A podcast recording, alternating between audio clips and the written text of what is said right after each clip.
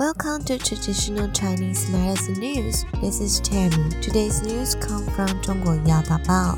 Into old age, pay attention to these psychological problems. In general, the elderly need to pay attention to three aspects of problems. First, anxiety.Second, depression, and third, Alzheimer's disease. First, geriatric depression. Geriatric depression is a common mental illness in the elderly population. If the elderly are often depressed, lack interest, feel useless, have memory loss, slow movement, do not like to talk, and have poor sleep quality, etc. This is likely to be a manifestation of depression. The physical discomfort of elderly depression is more obvious. Geriatric anxiety disorder. Anxiety disorders in the elderly can be divided into two categories, acute anxiety and chronic anxiety. They may experience a strong sense of dying, chest tightness, and oppression.Which generally lasts for several minutes or hours, and gradually relieve after a period of time. Chronic anxiety lasts longer. Patients may be emotionally sensitive, restless, and very worried about what happens in their lives. For example, they start to worry about not being able to sleep well at night during the day. Third, Alzheimer's disease.Alzheimer's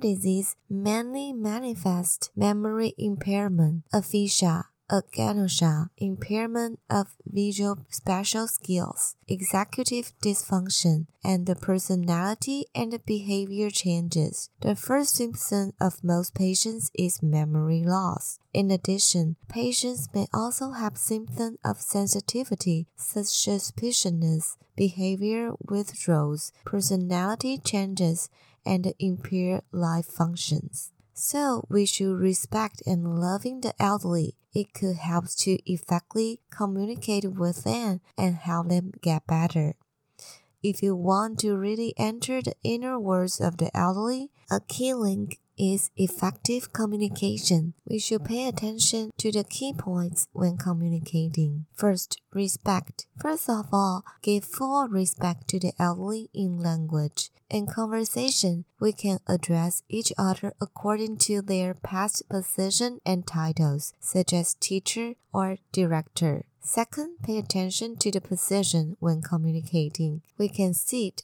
next to the elderly to avoid being condescending. Finally, maintain an appropriate rate and volume of the speech and pay attention to eye contact, tactful. If you directly say, "You look back today," to the elderly, it's likely to arouse the worry of the elderly friends.Fearing that their condition will worsen. We can use the more tactful way, such as, "Mr. Zhong, did you sleep well last night?" so as to understand the state of the elderly. Third, patience. When communicating with the elderly, we must also have enough patience to allow the elderly to fully express their feelings through eye-watching, ear-listening, and spiritual communication. You can choose topics that the elderly are interested in, such as talking about their hometown, their youth experience. In addition to verbal comfort, some nonverbal expression can also help us comfort the hearts of the elderly. For example, when they are sad, hanging a tissue, patting each other's back, shaking hands,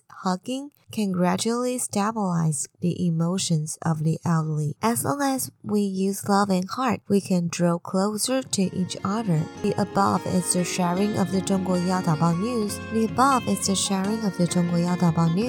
you find this episode interesting, please subscribe to the channel to encourage me to keep on the sharing. See you next time!